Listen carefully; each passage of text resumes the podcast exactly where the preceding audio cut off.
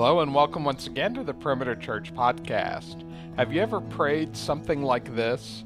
God, thank you so much that my sins are relatively minor. Sure, you could be much worse than you are, but in God's economy, there aren't degrees of sinfulness, and we all need God's mercy. Part 3 of Parabolic Mirrors is the story of repentance it's taught by teaching team member Bob Cargo and covers Luke chapter 18, verses 9 through 14. Thank you for joining us today. Uh, one of the things that's true of me is that I'm an avid newspaper reader. I'm old school in a number of ways, and one of them is that though I get my news in a lot of different ways, there's just something relaxing to me about having a newsprint and paper in my hand. And though I, when I read the newspaper, I don't normally read self help uh, advice columns. I was flipping through the paper a little over a week ago, and the title of one of those kinds of columns caught my attention. It said, Prisoner regrets his past, can't envision future. Now, that's the kind of title get, that gets the interest of a, of a preacher, okay? Well, here's this man's story. He said, I'm a 50 year old man who is serving time for robbery in West Virginia. Every day I wake up acting as if, I'm in control and don't have a care in the world. The truth is, I'm scared, lonely, and feel totally helpless. All my life, I've lived on the dark side of the street, taking for granted the values in life and the love so many people tried to give me. Two failed marriages and several relationships with good women are over because of my determination to follow an unhealthy dream, not to mention all the friends I've lost as well. Now, as I look around me, there's no one there. No one to love and no one to love me. I never knew until now that chasing that dream would cost me everyone I ever loved.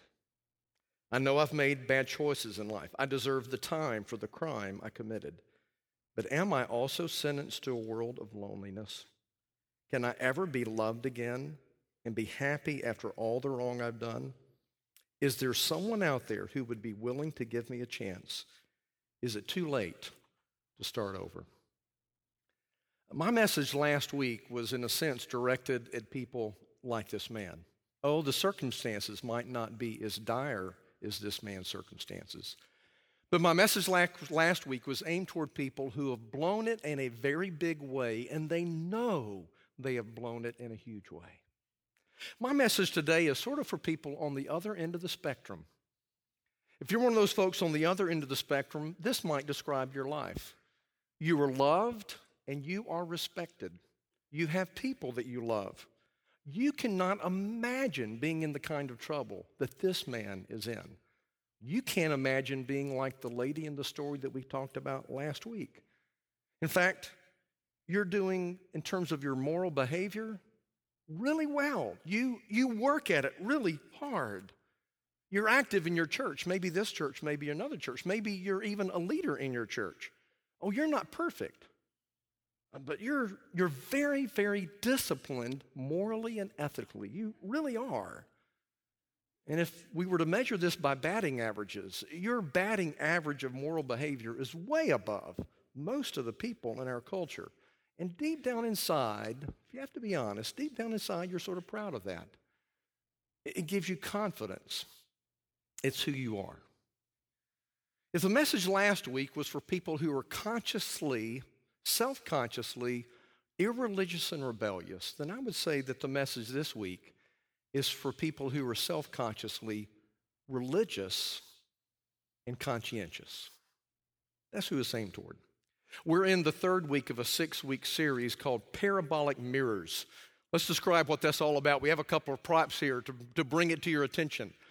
Parabolic mirrors. In other words, when we look at the parables of Jesus, we are forced to take a look at ourselves and see ourselves the way we really are. I have a love hate relationship with mirrors, okay? The earlier in the morning I look in the mirror, the less I like what I see. That's just the truth of the matter. But it's important to take a look in the mirror early in the morning so that before you leave the house, some things have changed, right? But when we see the parables of Jesus and understand them, we have to see ourselves in a whole new light. We could also perhaps call this series Parabolic Windows, because through these parables, we get a view into Jesus' favorite topic And that topic is the kingdom of God. Through these parables, we find out about some of the surprising elements of the kingdom of God. We find out about Jesus, the King. Now, before we get into today's parable, a little side road about the kingdom of God, okay? Because all the parables are understood in light of the kingdom. They're about the kingdom in one way or another. Two weeks ago, when Randy kicked off this series, he talked about the parable of the four types of soil. When Jesus gave that parable, he explained that this parable is about four ways in which people respond to the word of the kingdom. That's literally the phrase Jesus used there in the passage the word of the kingdom. Now, what did Jesus mean by the word of the kingdom? I think we can be pretty safe to assume he meant what he said when he first burst upon the scene preaching. In Mark's gospel, his preaching ministry is summarized this way in Mark 1 14 and 15. After John, that is, John the Baptist, was put in prison, Jesus went into Galilee proclaiming what? The good news or the gospel of God. The time has come, he said. The kingdom of God has come near. It's here. Repent, key word. Repent and believe or put your faith in the gospel. That is the good news. I think we can safely say the word of the kingdom is the word of the gospel. It's the good news. Now let's explain what is this good news. Let me give you a chart. I'm a big chart person if you've heard me preach before. And let me explain it. If we were to say, what is the gospel? What is the good news? If I were to put it in three words, it's these three words Jesus is Lord. That's the good news. I like how one person has put it. They said, the gospel is not good advice, the gospel is good news. It's an announcement of something about someone, and that someone is Jesus. And it's announcement, it's an announcement that He is Lord. And it's also an announcement about the fact that he's brought this kingdom to earth. He's inaugurated the kingdom of God on earth. It will someday be uh, exalted and it's all its consummation when Jesus comes back again. He is Lord. He is reigning in his kingdom, and his kingdom has come here. And the central event of the kingdom is this the life, death, resurrection of Jesus. In 1 Corinthians 15, the Apostle Paul writes to the Christians at Corinth, and he says, I want to remind you of the gospel. I deliver to you what was of first importance that Jesus died for our sins, he was buried, and he was raised on the third day. That is the event of the gospel. So the gospel is about redemption accomplished. But why is it gospel? Why is it good news? It's not good news for everybody. it's good news for those who repent and believe. And for those who repent to believe, it's good news because of what the gospel delivers. We would call these gospel promises. The gospel promises, what the gospel delivers are these things a new record before God, that is justification, a new heart He gives us, regeneration, a new relationship with God, we're adopted, a new holiness that He puts into our lives. That is what we call sanctification, a new community of people with whom we live. That's the church. And someday a new world everything restored to be what it was meant to be when God created it, the consummation of all things, and the glorification of Christ, not only Christ, but of his church. Now, here's the surprising thing about all these gospel promises. The surprising thing is, these are not, in terms of us, these are not accomplishments, these are gifts. That's the surprising thing. These are not accomplishments, these are gifts. Jesus has done the accomplishing. We receive the gifts. And I want to tell you today that changes everything for the irreligious and rebellious. And that changes everything for the religious and the conscientious. It changes everything for both. Our scripture today is from Luke 18, verses 9 through 14. Luke 18, 9 through 14. And we hear what is called the parable the Pharisee and the tax collector.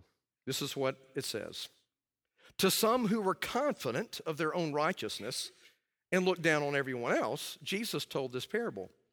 Two men went up to the temple to pray, one a Pharisee and the other a tax collector.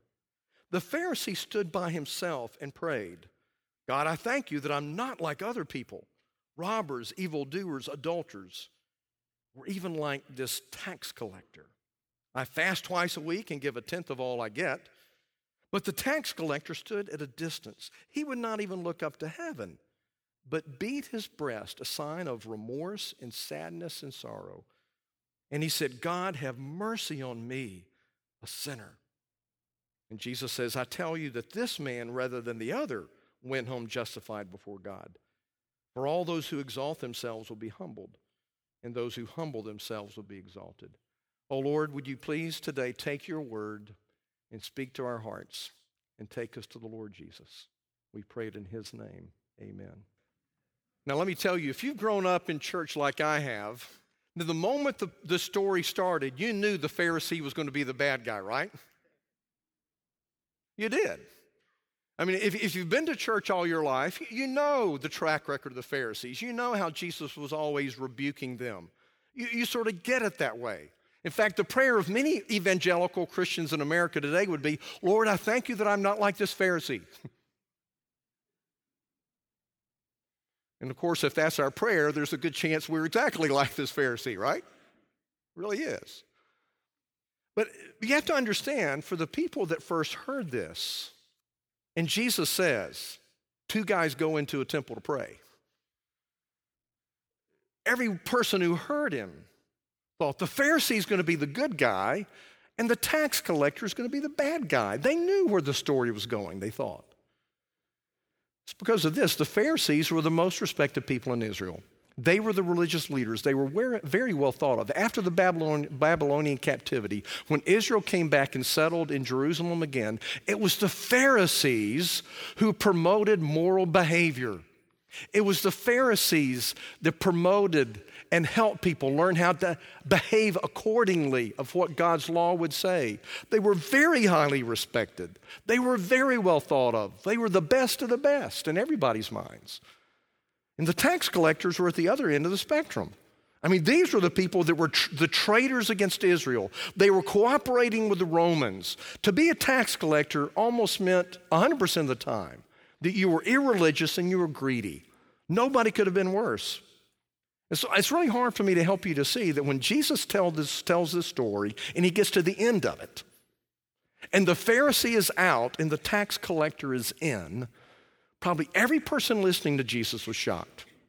Most commentators don't think that there were Pharisees in the crowd, but the people were, in a sense, Pharisaical because they were trying to follow the leadership of the Pharisees. Now, let me help you notice some of the contrast here. The Pharisee, when he prayed, he, he stood by himself, probably way up front. And he stood by himself because he envisioned himself to be better than anybody else in the temple that day. The tax collector stood by himself too. He barely made it into the courtyard and he stopped and he stood by himself because he was convinced that he was the very worst person in the temple that day. The Pharisee, when he prayed, he, he recited his record of obedience to God. In fact, super obedience, beyond obedience. He says, Lord, I, I fast twice a week, as if to say, Lord, you know that I'm not required by the law to fast twice a week, but I do. He said, I tithe a tenth of, give a tenth of everything I get. Not just the big stuff you've required. I tithe every little thing I get from every different means. So I'm going way beyond what you've requested. I mean, the Pharisee stops just this short of saying, God, you sure are lucky to have me on your team. That's his attitude. Uh, the tax collector, on the other hand, can't even look up to God. He beats his breast as a way of showing sorrow and remorse. He says, Lord, be merciful to me, literally, the sinner. That's who I am. I'm the sinner here. Now, I would, I would submit to you today that the Pharisee and the tax collector present to us two different operating systems in terms of how to relate to God. And those operating systems are going to be what we want to look at. We're going to look at the operating system of the repentant in a few minutes. And in a few minutes, we're going to describe the operating system of the legalist, of the religious good person, of the person who's sort of, in a sense, Pharisaical in their heart. But first of all, let me do this. Let me define legalism. What is legalism? Legalism, there, I think there are two kinds. The first kind of legalism is the kind that explicitly believes that we are made right with God and have a right standing with God through our obedience to the law. It's the attitude if I'm to be declared right with God, it's because my good deeds outweigh my bad deeds and I've earned it and deserved it. Now, the second type of legalism is more subtle. And some of us in the room may have escaped the first kind only to fall prey to the second kind. The second kind sort of goes like this it says, I know that grace alone and faith alone is the way to be justified. But the way to be sanctified is primarily about the law and me. I start with Jesus, He gets me to heaven, and then I help myself be better by trying to be a good, obedient person to God's law. Now, God's law is involved in our justification and sanctification. I'll explain more about that in a minute. But the second kind of legalism basically says this For entrance into heaven, I know it's by grace and I know it's by faith. And I used to be so messed up. But then Jesus came along and cleaned me up. And now, for the rest of my life, going forward, it's these things it's God's law plus my discipline and a little bit of help from the Holy Spirit. That's all I need. God's law, my discipline, and just a little bit of help. And the gospel is left behind. That was for conversion. Grace and faith were left behind. That was a while back. And then in the midst of this discipline, uh, there's also the attitude I think I'm doing pretty good, things are okay. You see, here's the danger of the second kind of legalism it's the danger of moving from unrighteousness to self righteousness. And for almost any person who's been cleaned up by Jesus after conversion, really cleaned up, the real danger is moving from unrighteousness to self righteousness. Now, you need to know something before we dig into things deeper today. You're looking at a recovering Pharisee and a recovering legalist. This is my problem. You know, so perhaps today's message won't help you, but you'll know how to pray for me, okay? Because I'm going to tell you what I'm trying to get over, and I pray every day that God will give me repentance from a legalistic, Pharisaic heart. All right, what's the operating system of the religious good person, the person who says, I feel good about my obedience and my righteousness? Here it is. First of all, the operating system of legalism focuses on a narrow part of God's law and ignores the rest. It focuses on a narrow part of God's law and ignores the rest. I first was exposed to this through, a guy by the name of R.C. Sproul. If you've never read his books, never heard his teaching, I highly recommend them. He was so helpful to me back in the time of that I was in seminary. And it was R.C. Sproul who I first heard say that legalism always, almost always leads to antinomianism. Now, what does that word mean? The Greek word for law is nomos. Antinomianism is sort of being against the law of God or downplaying the law of God, ignoring the law of God, acting like the law of God is not important. So, at first blush, the antinomian would seem to be absolutely the, the antithesis to the legalist. The legalist is all about the law. The antinomian doesn't care about God's law. How could legalism lead to antinomianism? And the way R.C. Sproul has explained it is this for the legalist to live with himself, for the legalist to feel good about himself, he has to reduce the law of God into something little that he can keep. Does that make sense? He has to reduce it and trivialize it and ignore big parts of it and focus on just one part or a few parts a minority of the law that he can keep and he can work on and he can be good at. And so when he's good at it, he feels good about himself. And the result is he ignores all the rest of God's law, and his legalism leads him to be antinomian. Here, let me give you a chart that sort of illustrates that.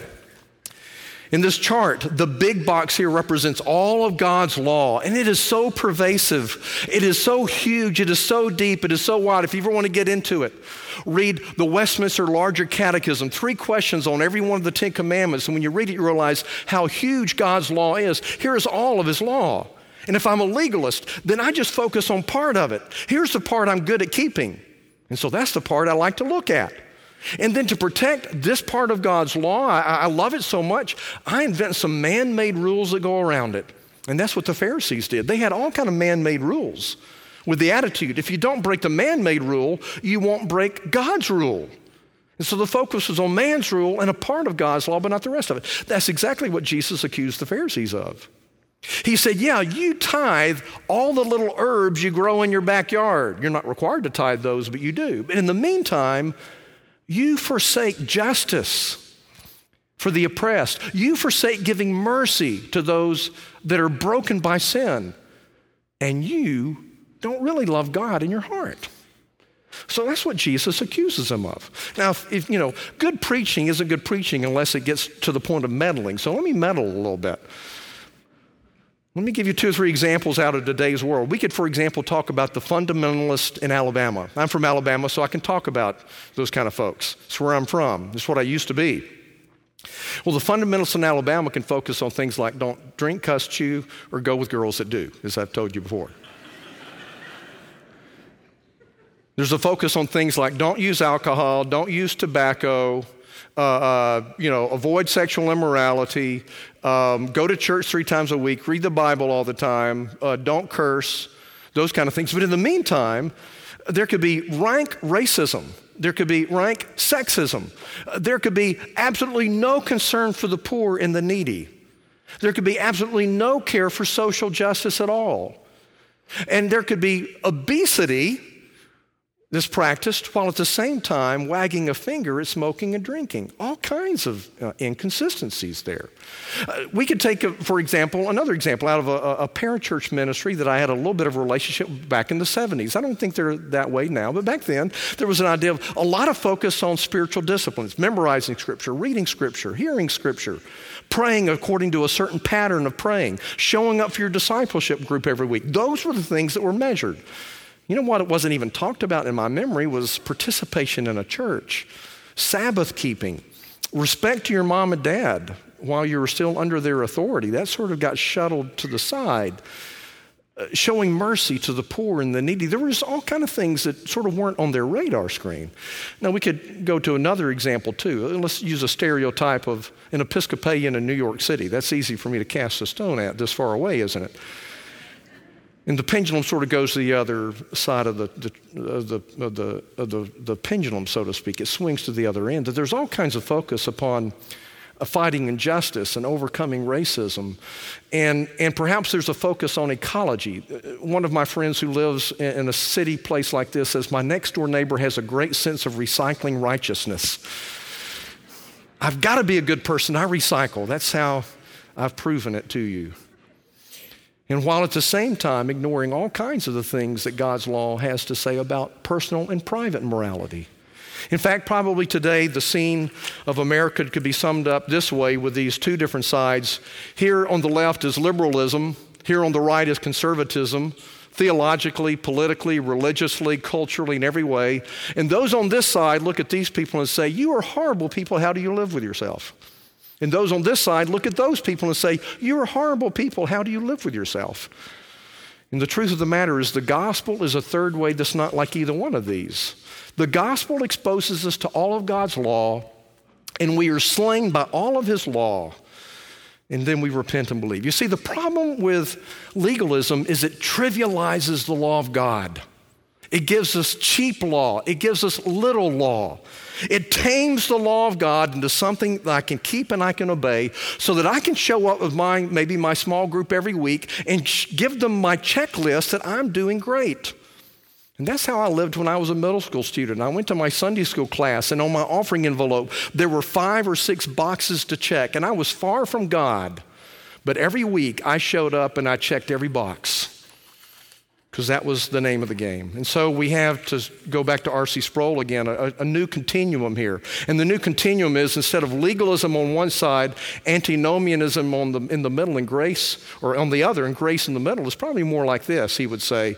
There's grace on one end, and legalism and antinomianism are kissing cousins on the other end of the spectrum. I like the way Dr. Harry Reeder at Briarwood Presbyterian has put it. He said, The answer to legalism is the gospel rightly understood. And the answer to antinomianism is the gospel rightly understood. The law shows us our need for Jesus, and we go to Jesus for a right record. And the law shows us the path on which we're to live. And we go to Jesus for the power to be obedient. And that's how it fits together. So, the first part of the operating system of a legalist is that it only focuses on some of God's law and ignores a great big part of it. The second part is this the operating system of the legalist focuses on doing the outward things, but for the wrong reasons inwardly. It does the right things outwardly, but for the wrong reasons inwardly. Let me give you a hypothetical. Let's say, for example, in some small town, north, south, east, west, it doesn't matter, there's a pastor of a church of about 500 people. It's a big church for a little town. It's a first church of the town. It's a big steeple church of the town. And that pastor is tempted to commit adultery. He says no to that temptation with this line of reasoning If I do this, I'll probably be found out. I'll lose my position of influence. I'll no longer be respected in this town. My power over some other people, the things I enjoy leading people and, and sort of being in charge, I'll, I'll lose that. Plus, I'll lose my income. I don't know what kind of job I'll get. I have a nice house, I have a nice car, I have a nice income. Relatively speaking, it's a nice life. And I've worked for many years to get to this place in my career. So I'd better not do this. Now, is that the kind of obedience that brings pleasure to God? I would suggest to you not at all. Now, I don't want you to misunderstand me. Better for him to be faithful to his wife for those reasons than to be unfaithful to his wife, okay?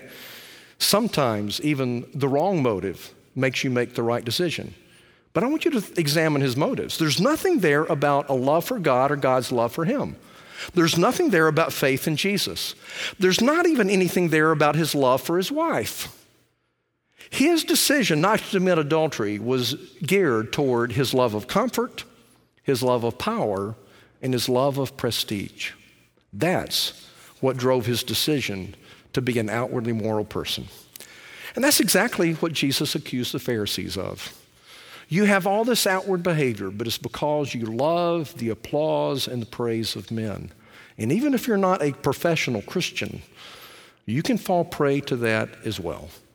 I heard a man pray just a week or two ago with a group of other men. He said, Lord, keep me from doing the good, good things of my life in order to prove myself or to be approved. Is that perhaps your experience? You do things here in our church in order to prove yourself or to be approved.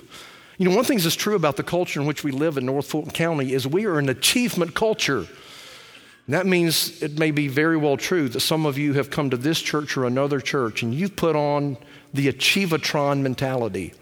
I'm an achiever everywhere I go. I'm going to be an achiever at church. Whatever they ask of me, I'm going to do it. I'm going to be noted. I'm going to be known. Perhaps as you even come to your discipleship group, do you do the things you do there so you won't be embarrassed when you show up? Do you do the things that you do there out of pride? You want to be the best guy in the group. You want the ladies to think well of you. And in the meantime, that deep down inside there are other motives. The Apostle Paul said this whatever is not of faith is of sin. That's astounding. Whatever is not of faith is of sin. I could be sinning in every moment that I'm preaching to you right now. You don't know. only God knows, and only I know. But whatever is not of faith is of sin. The Apostle Paul also put it this way in Galatians. He says, For in Christ Jesus, neither circumcision nor uncircumcision have any value. The only thing that counts is faith expressing itself through love. That is to be what drives us. Faith working through love. Faith working through love. The gospel motivating us, the love of Jesus motivating us. What we do is an expression of faith, what we do is an expression of love. Now, if it's not faith working through love, what are the other possible motives? And I would suggest there are three self interest, fear, and pride. If you look at the Belgic Confession, if you look at the writings of Jonathan Edwards, the leader of the Protestant Reformation, or not the Protestant Reformation, but the First Great Awakening in America, if you look at the writings of all kind of people in our theological tradition, they have warned against the problem of often being motivated for what we do by pride, by fear, by self interest. How different is the view of doing things by faith in Jesus? Listen to this quote from John Owen. He was a 17th century British theologian and pastor, and he is paraphrased here by Jerry Bridges. He says, Believers obey Christ. Now, I want you to understand obedience is what we're looking for. Believers obey Christ as the one by whom our obedience is accepted by God. Believers know that all their works are weak, imperfect, and unable to abide in God's presence. Therefore, they look to Christ, that is, they have faith in Christ while they're doing these good things, as the one who bears the iniquity of our holy things. I love that phrase. In other words, even while we do good things, those good things are tainted by the sinfulness of our hearts and lives. And Jesus takes the iniquity of these holy things into the presence of God. And he adds incense to their prayers. In other words, he makes our prayers smell good by his prayers, so to speak. And then he gathers all the weeds of their duties and makes them acceptable to God. This is a picture of a small child wanting to please his father and mother. And so he goes into the backyard and he picks a bunch of weeds to bring into his mom. And his elder brother says, Give those to me. And the elder brother adds some beautiful flowers to go with the weeds. And that's what Jesus does with our obedience. He gathers the weeds of our obedience and he adds to it the beauty of his flowers, the beauty of his works, and he makes them acceptable to God. That's why in everything we do, we're to do it by faith in Christ. You see, when we pray, we pray in Jesus' name, don't we? We pray for Jesus' sake. That means our prayers come to Jesus, come to the Father through the work of the Son. And not only should our prayers be in Jesus' name, all of our works of obedience, all of our holiness is to be carried out in Jesus' name, for Jesus' sake, by faith in Jesus. So legalism trivializes the law, it does the right things for the wrong reasons. And thirdly, here finally, the operating system of legalism seeks to make a deal with God and put him under obligation. This is how this one works God, if I obey you, you'll be obligated to bless me. Have you ever thought that way? I know that I have. If I obey you, you'll be obligated to bless me. And that's not grace, that's cutting a deal with God. And you'll know that you've fallen prey to this kind of thinking if when you're suffering, you're mad at God. The thinking would go like this Lord, I'm trying my best, I'm being obedient to you. And now I'm suffering. You're not holding, owning, you're not, you're not taking up your part of the deal. You're not holding up your part of the deal because Jesus, I've obeyed you and you're obligated to bless me. That's not the gospel, that's legalism. The gospel gives us thankfulness to God for every good thing we have. It's a gift of grace. And the gospel gives us faith in a Father who loves us, even when we suffer. And that's the difference between legalism and grace. I don't know about you, but maybe you can see why I am a recovering Pharisee and a recovering legalist because I have fallen prey to all three of these things so many times and still do too often. Finally, and very quickly, what's the operating system of the repentant? Here it is boom, boom, boom. I'm a great sinner and I need a great Savior. That Savior say, it will save me by grace alone from first to last, and therefore my entire life will be one of repentance. If you would hold that up on the, on the screen so that people can see it. Therefore, because of grace, my whole life will be one of repentance. I love the way Randy Pope, our lead pastor, has defined repentance. He talked about it just a few weeks ago. Repentance is turning away from my sin and confessing that I was trying to find in something else the satisfaction of my soul instead of the love of Jesus. And repentance is turning back to being satisfied with Jesus instead of trying to find our satisfaction in that other thing. That's a beautiful definition of repentance. Martin Luther, the leader of the Protestant Reformation, nailed on the door of the Church of Wittenberg 95 statements, 95 theses that needed to be debated, he thought. And the very first one was this I never knew this till a few years ago. When our Lord and Master Jesus Christ said, Repent, he called for the entire life of believers to be one of repentance. Wow. Now, how is it that our entire life is to be one of repentance? Well, he means partly here is we don't just start with repentance, we live with repentance all of our lives. But I think that our whole lives are lives of repentance for three other reasons. First of all, if we understand how huge God's law is, we'll see how often we need to repent. One of the other staff members of our church told me just the other week he has gained a new discipline in his life, and that is three or four times a day he stops and he pauses. He reflects upon the last several hours and he asks himself, Is there anything I need to repent of? And he said every single time he finds something he needs to repent of. You might think that sounds terrible to be always repenting. No, it's wonderful to be always repenting. That's the way it's supposed to be. Remember a number of years, a number of years ago, asking one of the leaders of our denomination, a man whom God has and is using in a great way, how do you find the stamina to do what you do in your ministry? It was just astounding to me the pace he kept. And he paused and he thought, and he said, The answer is lots of repentance. the more we repent, the more we find the power of Jesus. I think a second reason our entire life is one of repentance is this repentance and faith are like two sides of one coin. Whenever I am repenting from sin, if it's gospel repentance, it is belief in Jesus. And also, whenever I am believing in Jesus, I'm repenting from sin. You may not have thought about it that way, but it's true. When I'm believing in Jesus and following Jesus, I'm repenting from sin. So if all of my life is to be a life of faith, then all of my life is also a life of repentance. And then, thirdly and lastly, all of life is repentance for a believer because of just what John Owen said. We look to Jesus as the one who bears the iniquity of our holy things, who gathers the weeds of our duties and makes them acceptable to God. So, as odd as it sounds, we repent even in the midst of our good deeds, that God would forgive us and He would accept for Jesus' sake what we do. It sounds wild, but it's true. The lifestyle of repentance. Now, here's the bottom line of this message, and it's this it can be more dangerous spiritually to be religious and good than to be rebellious and bad because we're self deceived. It's a disease that hides itself.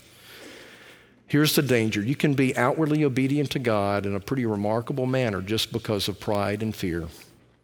You know what? There is a, an obedience that is produced by faith in Jesus that brings a result that is sweet, that is beautiful, that brings us close to Jesus. It is not like the obedience of the legalist who's trying to prove himself.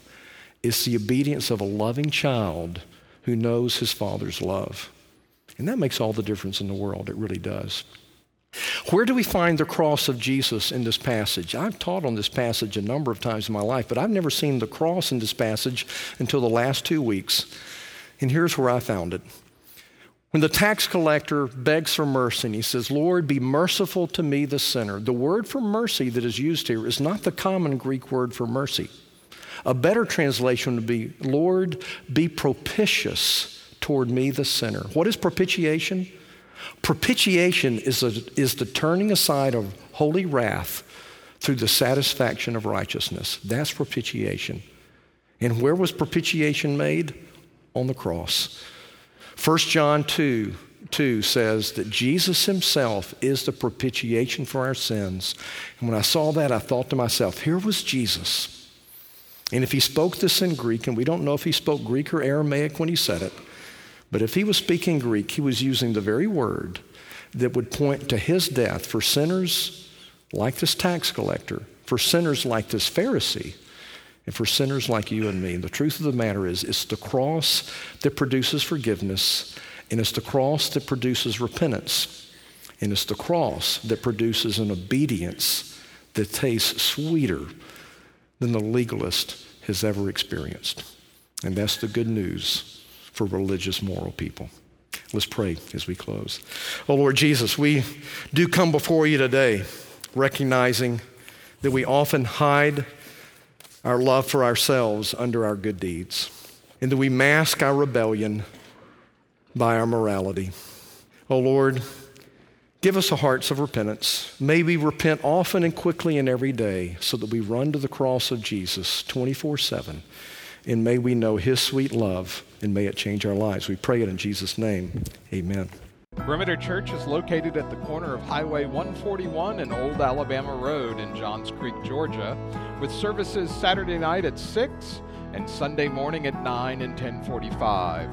Please visit our website for more information at www.perimeter.org. Be sure to visit the Media Resources section to give us your feedback and find other messages from our teaching team.